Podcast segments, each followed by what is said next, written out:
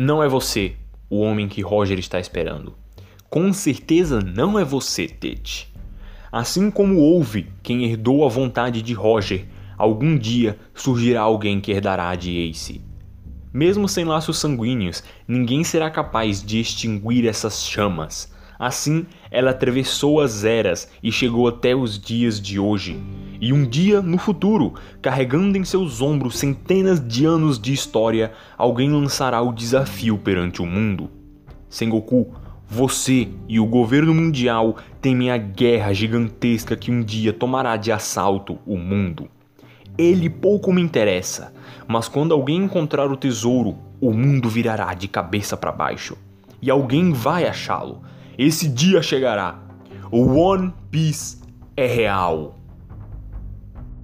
Essas foram algumas das últimas palavras de Edward Newgate, um dos maiores piratas que já existiu no mundo de One Piece, também conhecido como Barba Branca.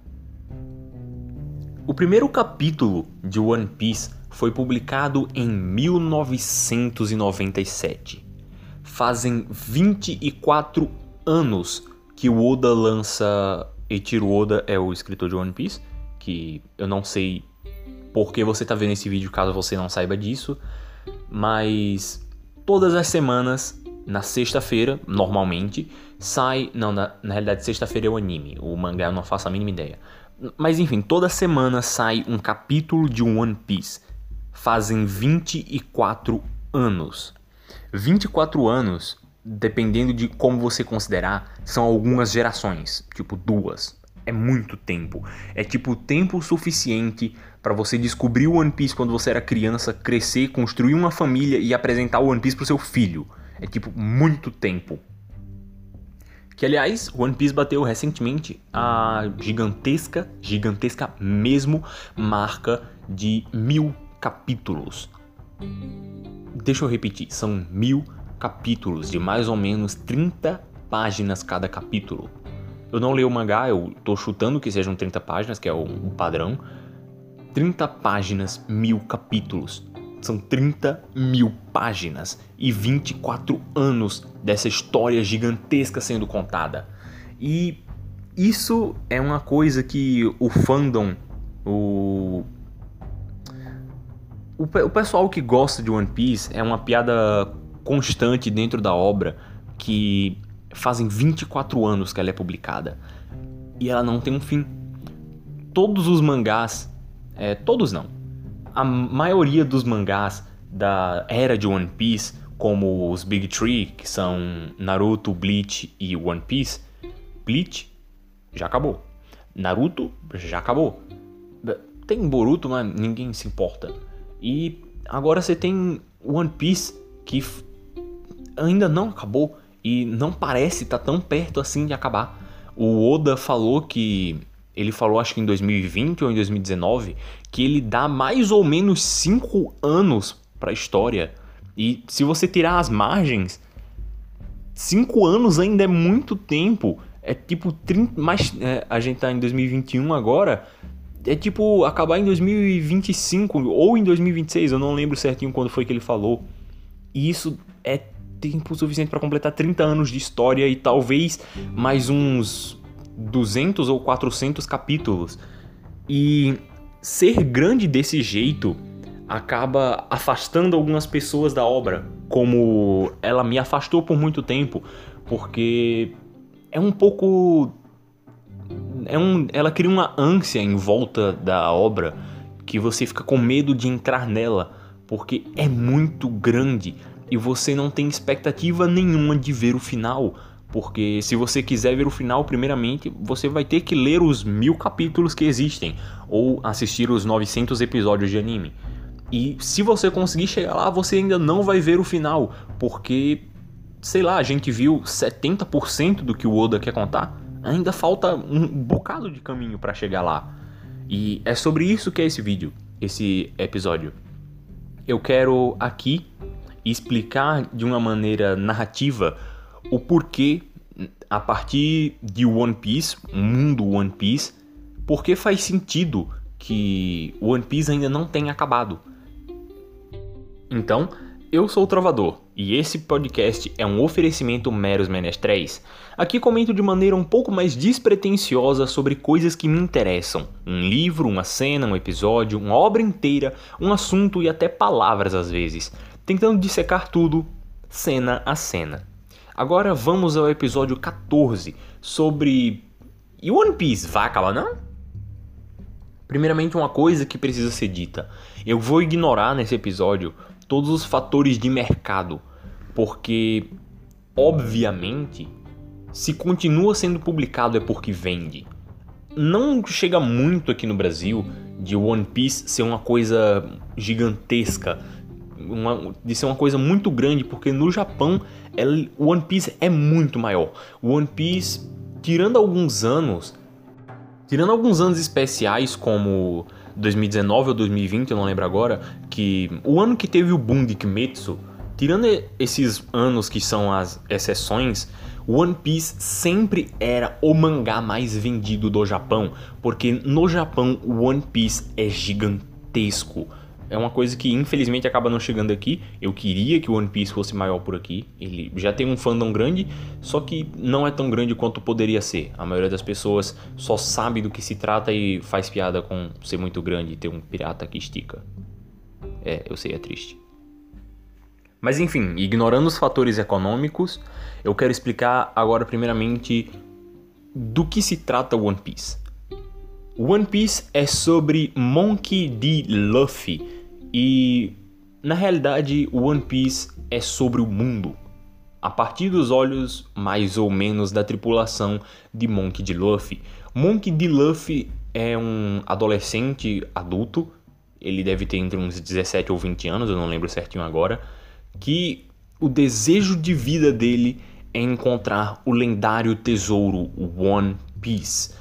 Gold Roger foi o rei dos piratas. Ele foi condecorado por esse título pela Marinha, eu acho, ou foi o próprio governo mundial que deu esse título para ele.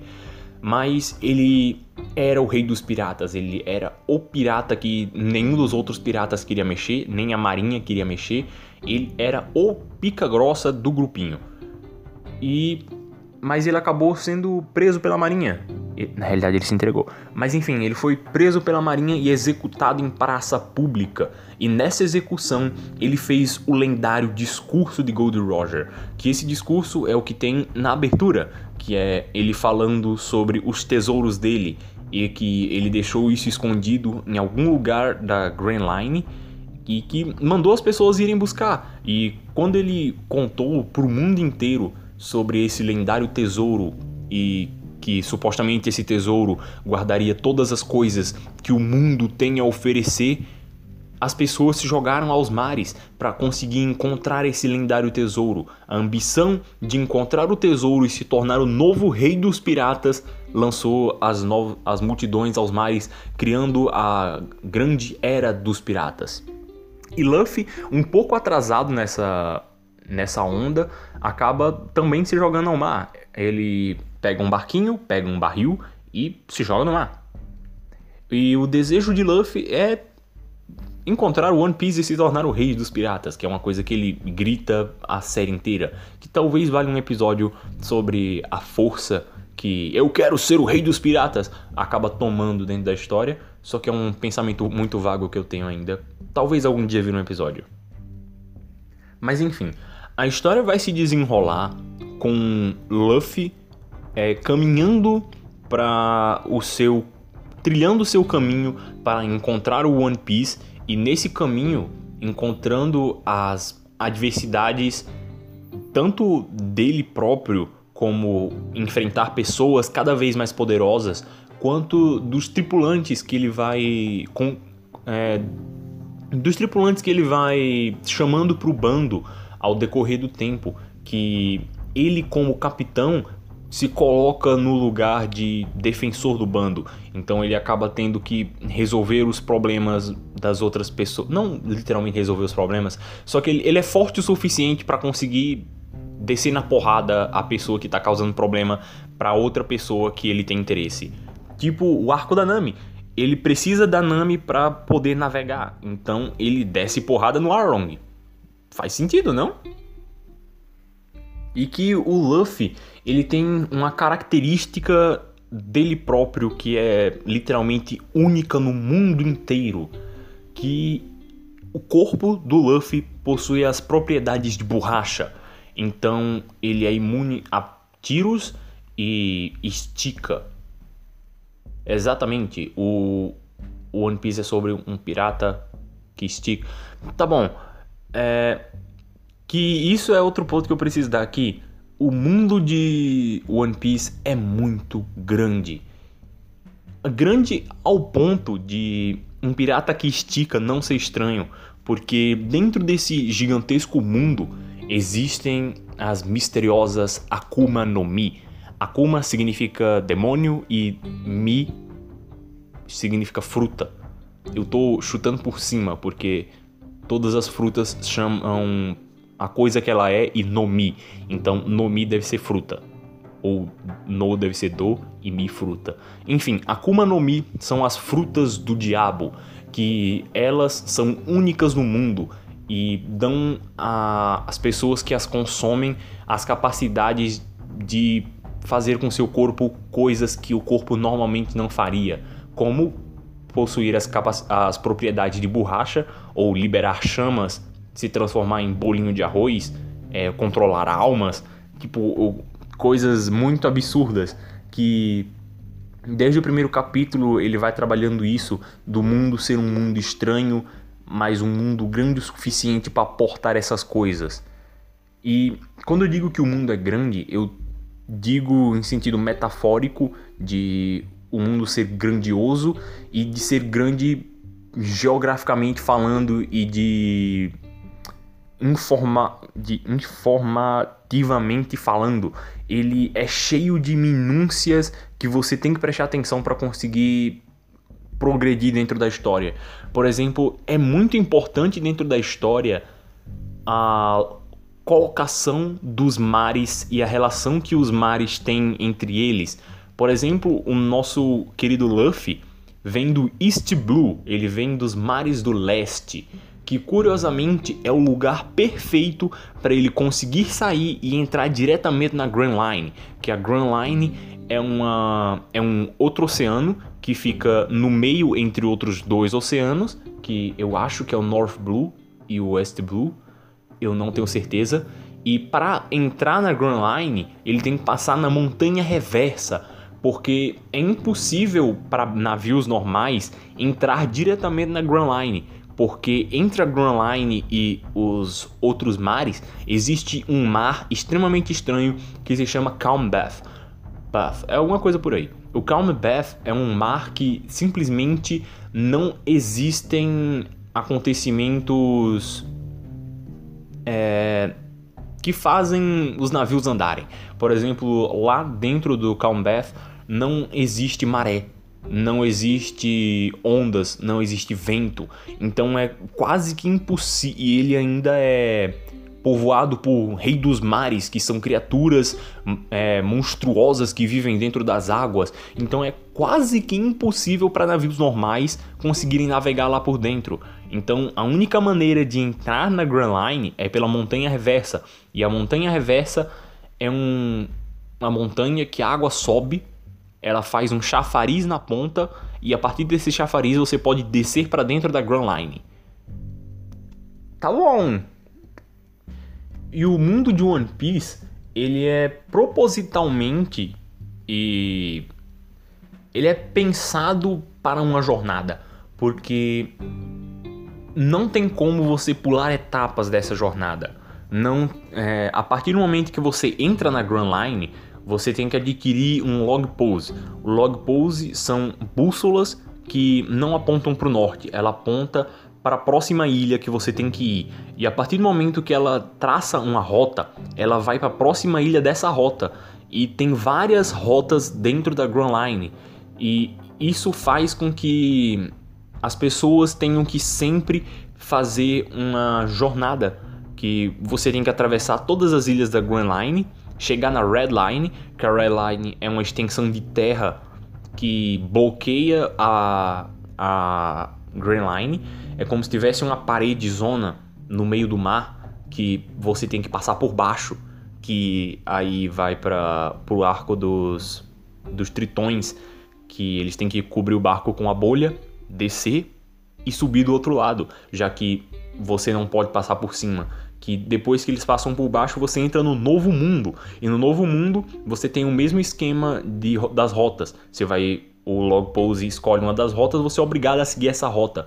E depois de todas essas ilhas, em algum lugar lá no final, está o One Piece. O que meio que obriga as pessoas a passarem por um caminho muito longo para tentar chegar em algum lugar que ninguém sabe ao certo onde é. Ok, tá bom, eu entendi que esse é um mundo que propositalmente causa o efeito de aventura. O efeito de aventura vai fazer com que ele tenha de passar por uma jornada gigantesca, muito longa e épica para conseguir alcançar as coisas que ele deseja. Mas não é isso que justifica é, One Piece ser grande porque a complexidade da jornada não tem muito a ver com. Na realidade, tem um pouquinho a ver com isso, só que não é uma justificativa boa, porque você ainda pode escrever uma história muito boa que é simples, que aliás é já tem um episódio aqui sobre isso. O que faz com que One Piece dentro dele mesmo seja se obrigue a ser longo é o próprio mundo e as regras do mundo que isso chama, dentro de narrativa, verossimilhança. Verossimilhança é a capacidade que uma história tem de parecer verdade. Vamos esmiuçar isso. Primeiramente, parecer verdade não é sobre parecer real. Parecer real é uma característica que a história usa para fazer com que você crie um laço mais forte dependendo do acontecimento. O que, por exemplo, o Luffy começa no East Blue, ele começa nos mares do leste, o que é uma coisa completamente associável para as pessoas que não vivem no mundo de One Piece, que somos eu e você, eu espero. Isso é uma coisa associável que faz com que você perceba mais facilmente que aquele mundo é crível, e esse parecer real, nesse momento, cria esse efeito de, de conexão mais instantânea, que ele vai dando as, as exemplificações é, cada vez mais ficcionais que não quebra sua suspensão de descrença. Que, aliás, suspensão de descrença tem um dicionário narrativo sobre isso, caso você queira ver. Que nesse mesmo dicionário narrativo sobre suspensão de descrença, eu falo sobre verossimilhança, que então se você quiser ter a patada inteira de uma vez, você vai ver lá. Que isso é uma coisa que você meio que se obriga a usar, porque toda vez que você está escrevendo alguma coisa, você está manipulando memórias, porque todas as pessoas meio que têm uma ideia de o que é um pirata. Então, quando você diz que é uma história sobre pirata, automaticamente você cria uma ideia sobre aquela coisa. Pode ser uma ideia errônea, na maioria das vezes vai ser, só que você cria uma ideia e esses criar ideia é o que faz com que a história possa existir. Por exemplo, se eu falo, se eu descrevo um personagem dizendo que ele é alto, é, ele é moreno, usa um óculos escuro e um, e um terno. Como que você imagina essa pessoa? Ok, eu dei características sobre como essa pessoa é, só que essas características ainda são vagas. Você vai buscar na sua mente, isso totalmente inconscientemente, o que essas características significam. Então eu disse que ele é uma pessoa alta, então você automaticamente busca a característica de alta. Tá bom, ele é uma pessoa morena, então você busca a característica de morena. E assim você vai formando na sua cabeça como que aquela coisa é, que você tem que contar com a memória da pessoa para conseguir contar o que você precisa contar. Que é basicamente o que eu estava explicando sobre usar de memórias para empatizar com uma coisa de um jeito mais fácil. O que não é necessariamente o que semelhança quer dizer. Então, se verossimilhança não é parecer real, o que é verossimilhança? Verossimilhança é a capacidade que uma história tem de parecer verdade. Como assim verdade? Eu comentei no episódio 4, eu acho, 3, 4, 3, no episódio 3 sobre Vikings e Rei dos Reis, o episódio 11 da temporada 6 da série Vikings. Eu comentei de uma coisa que eu chamei lá de as regras da história, porque todas as histórias, todos os mundos possuem regras. E essas regras ditam a realidade que aqueles personagens têm de enfrentar. E é essa realidade que a verossimilhança está falando. Porque a partir das regras que o mundo oferece àqueles personagens, eles têm de agir e pensar e ter motivações a partir daquele mundo. Porque se ele vive em um mundo X e não tem ações que correspondem àquele mundo, isso é uma coisa muito estranha. Tipo, imagina duas pessoas na Grécia comentando, é, conversando sobre Revolução Industrial. Você não vê essas coisas porque a Grécia deixou de existir, sei lá, dois mil anos antes da Revolução Industrial? E isso não é verossimilhante, porque duas pessoas conversando na Grécia são as regras. Você tem duas pessoas conversando na Grécia, mas conversando sobre é, revolução industrial, revolução industrial a partir das regras que eu dei, não faz sentido. Que é sobre isso que é porque o One Piece é longo. Aliás, aqui eu já estou entregando ouro é porque o mundo é muito grande. E se o mundo fosse pequeno, qualquer outra pessoa já teria achado One Piece.